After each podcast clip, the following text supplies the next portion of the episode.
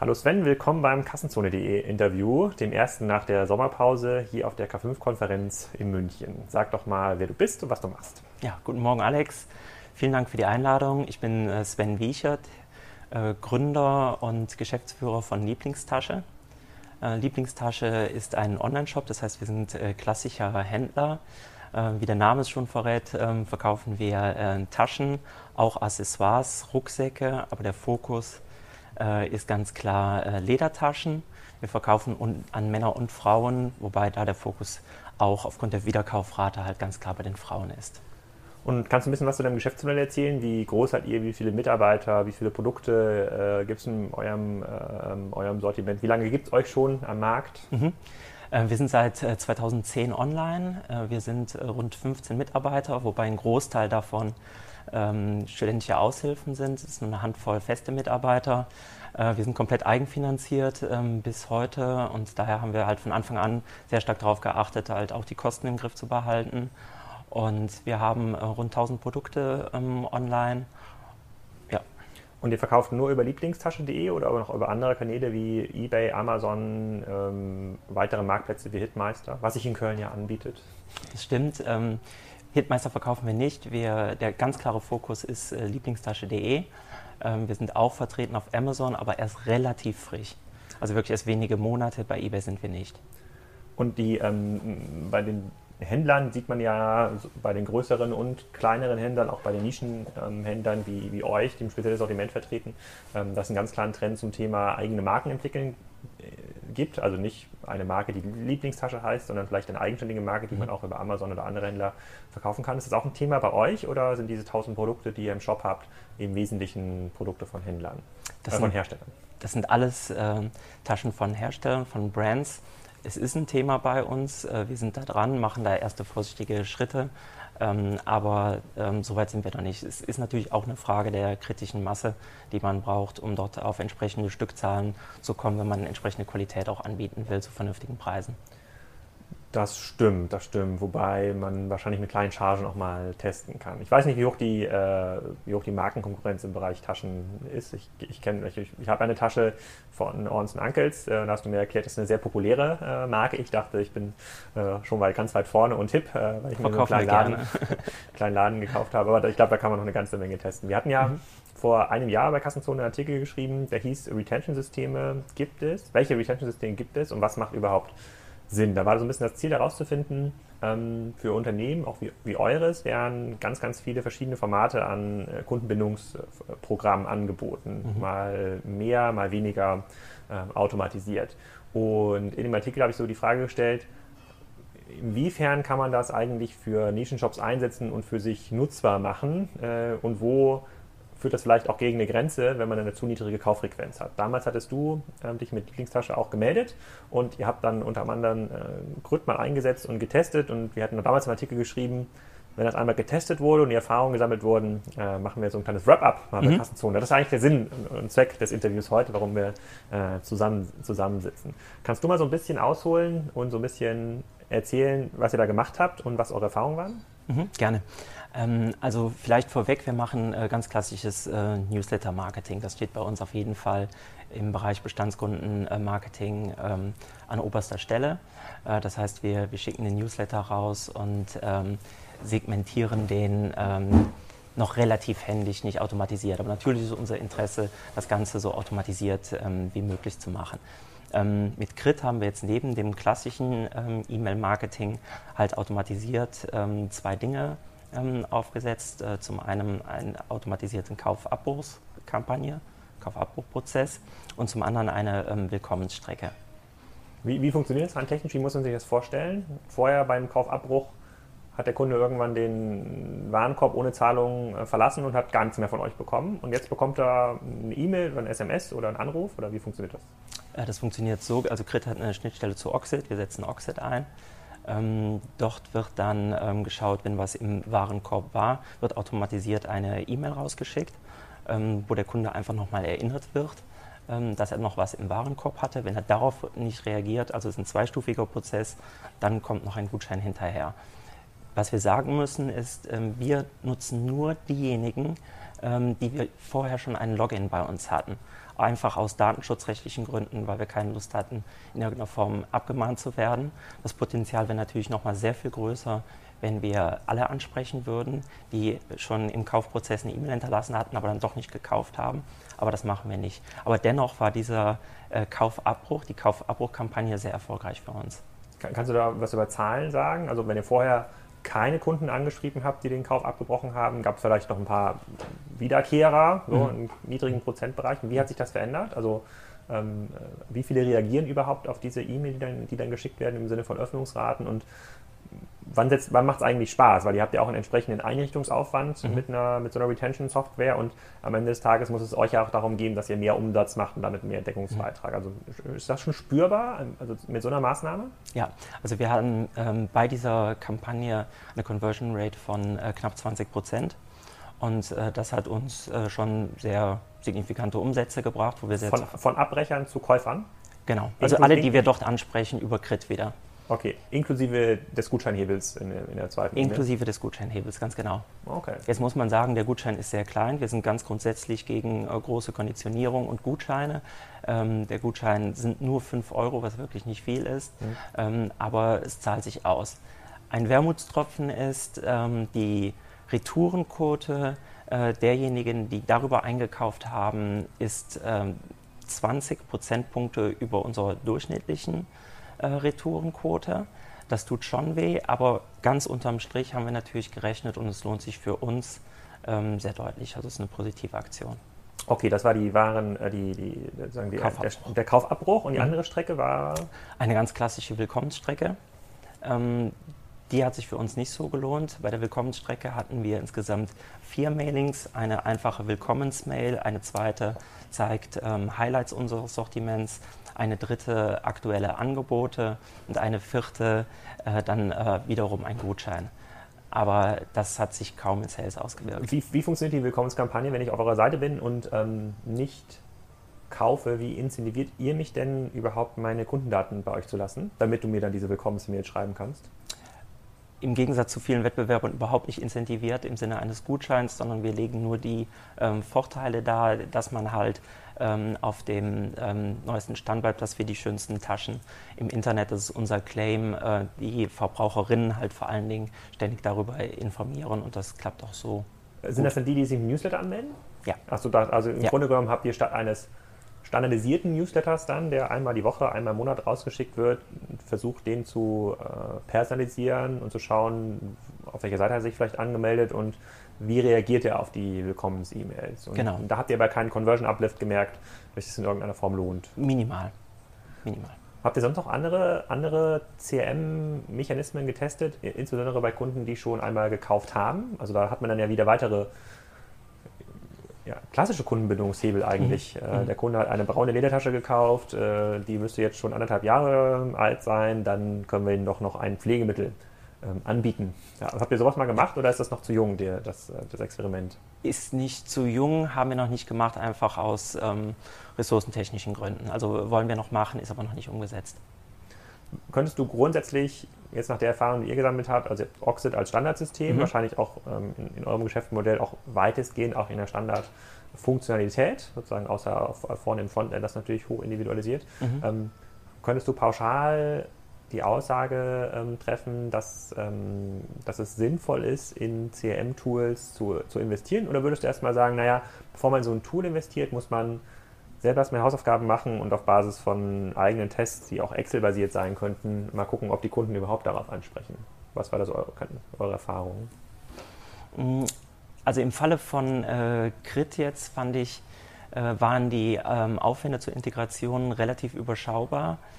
Die Fee pro Monat ist relativ überschaubar. Also da, finde ich, kann man ruhig schon direkt in den Live-Tests gehen. Es gibt viele andere Lösungen. Also ich will jetzt keine große Werbung für Crit machen, aber es gibt viele andere Lösungen. Ich kann mal ganz kurz in den Artikel gucken, welche wir dann noch hatten, damit hier auch niemand beworben wird. Das hat sich nur angeboten, weil Crit das gemacht hat. Ja. Es gibt noch Retention Grid. Da möchte ich hier nochmal ganz laut in das Mikrofon sagen. Jetzt weiß ich gar nicht, was haben wir denn hier noch?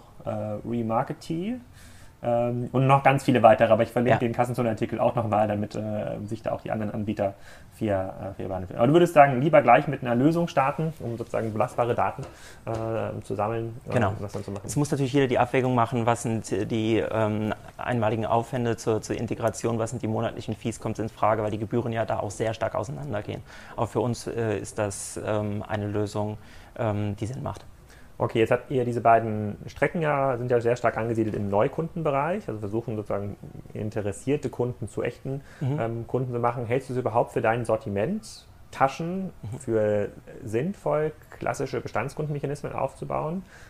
Weil mein Gefühl in dem Markt ist, da machen sich sehr, sehr viele Leute Gedanken, es macht extrem viel Sinn für Universalsortimenter wie einen Zalando, Amazon, Otto, die einfach sehr, sehr viele spannende Produkte haben, für die sie dann auch Kaufanreize schaffen können. Bei einer Nischenseite wie eurer, da würde ich sogar ein Fahrrad.de dazu ziehen, wenn ich dann ein Fahrrad gekauft habe, ist ein Kunde wirklich bereit, Informationen über weitere Taschen zu bekommen, wobei ich jetzt auch ein Mann bin und wenn meine Tasche funktioniert, funktioniert sie, dann brauche ich erstmal nichts und das vielleicht bei einer Frau anders funktioniert. Wie siehst du das? Also genauso wie du es sagst, die Kundentypen sind sehr, sehr unterschiedlich. Es gibt die Männer, die kaufen sich eine Tasche, bis sie auseinanderfällt und solange nutzen sie auch und sind glücklich damit. Die sind für uns sozusagen weitgehend verloren. Aber dann gibt es zum Glück auch die Frauen, die sich gerne auch mal 2-3 Mal im Jahr, wenn nicht öfter, eine neue Tasche kaufen. Und genau um die geht es natürlich, die wieder gezielt anzusprechen und die wieder zum Neukauf der neuesten Kollektion zu bewegen. Und wie oft kann man dann aus deiner Sicht so eine E-Mail, und das werdet ihr ja wahrscheinlich mit E-Mails machen, dann raussenden? Wir machen es in der Regel 14-täglich. Wir haben die Erfahrung gemacht, vielleicht ist es auch ein Gewöhnungseffekt, wir haben letztes Weihnachten die Frequenz halt nochmal erhöht und haben doch die Erfahrung gemacht, dass sich das auch sehr schnell, sehr negativ ausgewirkt hat in Form von Abmeldungen. Da ist immer die Frage, von Zalando ist man es vielleicht gewöhnt, mehrmals wöchentlich zugebombt zu werden, bei uns ist man es nicht. Da muss, glaube ich, jeder für sich rausfinden, was ist die richtige Frequenz. Für uns geht es auf jeden Fall darum, dass wir sagen, Relevanz vor Penetranz. Das heißt, wir schicken auch nur Newsletter raus, wenn wir was Neues zu erzählen haben. Wenn wir ein Loch haben bei den Kollektionen und nichts Neues zu erzählen haben, dann schicken wir auch mal einen Monat kein Newsletter raus. Das ist uns wichtiger, als halt inhaltsleere Mails rauszuschicken. Und wärst du auch bereit, du hast jetzt gesagt, in der Neukundenstrecke, in der Abbrecherstrecke habt ihr ein kleines Gutschein-Incentive. Jetzt kennt man aus anderen Kampagnen Kunden, die lange nicht mehr gekauft haben und da sind auch wieder größere Händler sicherlich ganz, ganz vorne dabei, die ich eben genannt habe. Da gibt es ja sowas wie, du hast seit 2 Monaten nichts bei uns gekauft, hier sind 10 Euro, kauf doch was. Und dann, wenn man dann wieder 2 Monate nicht kauft, dann kommt noch eine E-Mail und sagt, hier sind nochmal 10 Euro extra oben drauf auf eine bestimmte Kampagne, wo man auch so ein bisschen diese Desperateness merkt, dass der Kunde dann wiederkommen soll, dass der gebraucht wird. Hältst du das für einen... Darüber kann man so ein bisschen streiten im Sinne von Customer Lifetime Value und versus Cost per Order, oder CPA. Bei größeren Händlern hältst du so eine Art von Vorgehen, also einem Kunden über eine Art Konditionierungsmodell irgendwann zu zwingen in den Kauf, weil dann sagt, ich bekomme die Orns Ankels Tasche, die ich eigentlich dieses Jahr noch nicht brauche, aber die ist jetzt statt 170 Euro ist jetzt mit euren ganzen Gutscheinen und Willkommensblumenstrauß und Payback-Garantie liegt jetzt bei 120 und das ist so ein guter Preis, dann kaufe ich die. Ist das ein sinnvolles Vorgehen oder würdest du eher davon absehen? Oder wäre das vielleicht sogar ein Vorgehen, was man dann vielleicht für eine eigene Marke machen kann, wo du eine ganz andere Margenkalkulation hast? Ich würde es halt gezielt auf den jeweiligen Käufertyp. Also wir setzen Minubo als BI-Lösung ein. Und da kann man schon ganz schön die verschiedenen Kundentypen clustern. Und wenn wir das jetzt angehen, die Reaktivierung, werden wir da halt auch gezielt die einzelnen Segmente rauspicken und halt nicht denjenigen, von dem wir glauben, dass er eh nicht in nächster Zeit einkauft, gleich behandeln wie die Käuferin, die halt immer wieder kommt. Also ich glaube, da ist es unheimlich wichtig, es unterschiedlich zu machen. Eine Konditionierung, wobei, wie gesagt, wir sind da sehr... restriktiv und möchten das auf keinen Fall übertreiben und den Kunden daran gewöhnen. Wie diese 15 Leute, die für euch arbeiten, wie verteilt sich das ungefähr in den Abteilungen? Also was ist davon irgendwie Einkauf, Marketing, Technik bei euch im Unternehmen? Von den 15 Leuten ist ein Großteil Logistik, die wir in-house abwickeln. Einkauf mache ich mit meiner Frau, wir sind ein klassisches Familienunternehmen, ja. Gemeinsam. Das heißt, der Großteil der 15 Leute... Habt ihr auch noch einen stationären Laden? Nein. Ja, okay. Nein. Der Großteil der 15 Leute sind Logistik und Kundenservice. Okay, das verstehe ich. Und das wirkt ja wahrscheinlich, das wird man wahrscheinlich auch merken dann in der Bearbeitung von Servicefällen, dass ihr dann ansprechbar seid. Also dass es nicht neutral, nicht so ein anonymes Unternehmen ist. Mhm. Aber müsst ihr dann, wenn ihr sozusagen eure Kunden klassisch über so Webkanäle gewinnt und den einen oder anderen über Kundenempfehlungen, habt ihr dann Respekt vor dem, was versucht Amazon aufzubauen in diesem Fashion-Bereich? Oder auch Zalando ist ja mit diesem Pitch, Schuhe und Taschen sind ja groß geworden. Ne? Mode ist eigentlich später dazu gekommen. Oder seht ihr euch da noch in einer Situation, wo ihr einen USP habt für den Kunden, der schwer von den Großen angreifbar ist? Also ich finde, da muss man sagen, die sind schon groß in dem Markt. Also das ist ganz klar, selbst in Amazon, die sagen, wir setzen jetzt den Fokus auf Fashion, sind da schon unheimlich groß. Da darf man sich, glaube ich, nichts vormachen. Der Unterschied ist halt, ich bin gestern gerade nochmal in die Zahlen reingegangen, wenn man Taschen auf Amazon eingibt, kommt bei Amazon 49 Millionen Treffer raus. Wenn wir jetzt ein bisschen spezifischer reingehen, auf Handtaschen, Umhängetaschen sind es 800.000 bzw. 500.000 Treffer. Ihr hattet 1.000 Produkte, ne? Genau. Ja. So, aber ich sehe die Größe von Amazon an der Stelle auch gleichzeitig die Schwäche. Ich habe mit sehr vielen Kunden, aber auch im Freundeskreis gesprochen und die sagen, ich bin doch total erschlagen. Wenn es jetzt ein Kunde ist, der so vorgeht, wie du hast einen Chart erstellt, wo du sagst, der Händler ist nur noch Transaktionshilfe. Das heißt, wenn der Kunde... Ja, das Chart kenne ich. Ja, absolut gekauft für einige Kunden. Das heißt, wenn der Kunde auf Amazon ist und sagt, ich hätte gerne die Tasche von Marke X, Modell Y in der Farbe schwarz und dann ist er womöglich noch Prime-Kunde, da muss man sich nichts vormachen, dann kauft er natürlich auch bei Amazon. Aber zum Glück gibt es halt auch gerade im Fashion-Bereich sehr viele Kunden, die inspiriert werden wollen. Also nicht umsonst sagt da Zalando, ihr großes Ziel ist Inspiration.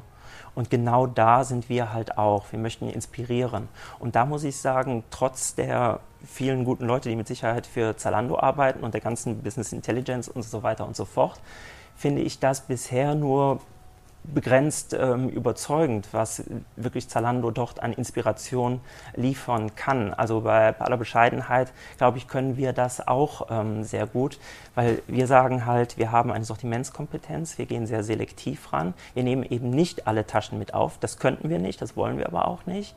Wir gehen sehr selektiv ran und machen wirkliche Empfehlungen. Wir finden auch neue Perlen sozusagen und bieten die den Kunden an, vor allem den Kundinnen, und bieten dort immer was Neues, was sie vielleicht auch gar nicht auf Zalando oder Amazon finden. Und sozusagen, jetzt hat uns die Fragestunde jetzt wieder weggeführt vom CRM-System hin zu Zalando und Amazon, aber so ist das leider heutzutage, da müssen wir akzeptieren. Dann würde ich da nochmal eine letzte Frage vielleicht anschließen.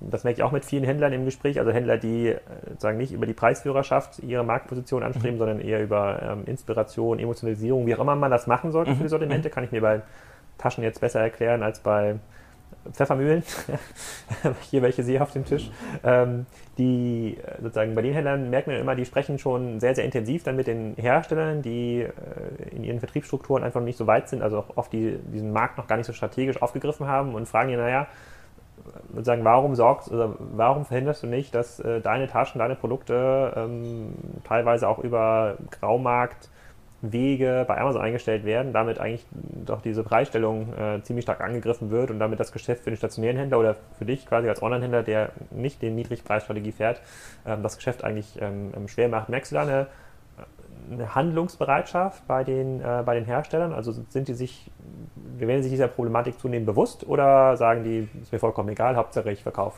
Taschen? Also im Fashion-Bereich, die Händler, mit denen wir sprechen, dort ist es sehr, sehr, sehr, sehr bewusst. Es ist ein Riesenthema. Natürlich sind die Handlungsspielräume aufgrund der gesetzlichen Vorgaben in Deutschland sehr eingeschränkt. Aber die Problematik ist auf jeden Fall absolutes Top-Thema. Und was uns sehr entgegenkommt, weil wir sind, wie du sagst, wir gehen nicht auf die Niedrigpreisstrategie, wir gehen auf Qualität und Beratung und wir rennen dort offene Türen ein. Aber die Hersteller, die Brands müssen halt schauen, wie können sie es mit den Strukturen, die sie jetzt schon haben, wo vielleicht schon zu einem gewissen Teil das Kind in den Brunnen gefallen ist, wie gehen sie mit der Situation um? Okay, also ist auf jeden Fall angekommen und bewusst, aber ihr müsst trotzdem versuchen, quasi in diesem Markt wahrscheinlich dann auch über exklusive Deals, wo ihr dann sagt, bestimmte Taschen, wenn die zuerst bei euch angeboten werden, kommt ihr auch sofort raus aus dieser Vergleichbarkeit, und wenn der Pitch ist, höherwertige Kunden zu haben, die die Inspiration auch belohnen, dann dürfte das ja auch für den Hersteller ein sinnvoller Deal sein. Ja, sehr spannend, sehr spannend. Dann vielleicht noch so ein Blick in die Zukunft beim Thema Bestandskunden Reaktivierung. Macht es Sinn, dass wir da nochmal in wahrscheinlich im Jahr von jetzt nochmal reden, um zu schauen, was lässt sich so in automatisierten Kampagnen für Bestandskunden machen, über Newsletter hinaus? Sehr gerne. Also ich hoffe, da sind wir dann ein ganzes Stück weiter und können hoffentlich erfolgreiche Dinge erzählen. Okay, also auch CRM funktioniert, das können wir festhalten hier erstmal im Interview, auch für kleinere Sortimente und Nischen, und es lohnt sich schon, wenn man eine Strecke gefunden hat, die nochmal deutlich, sozusagen deutlich besser konvertiert. Ja. Vielen Dank, Sven. Sehr gerne. Dankeschön. Danke.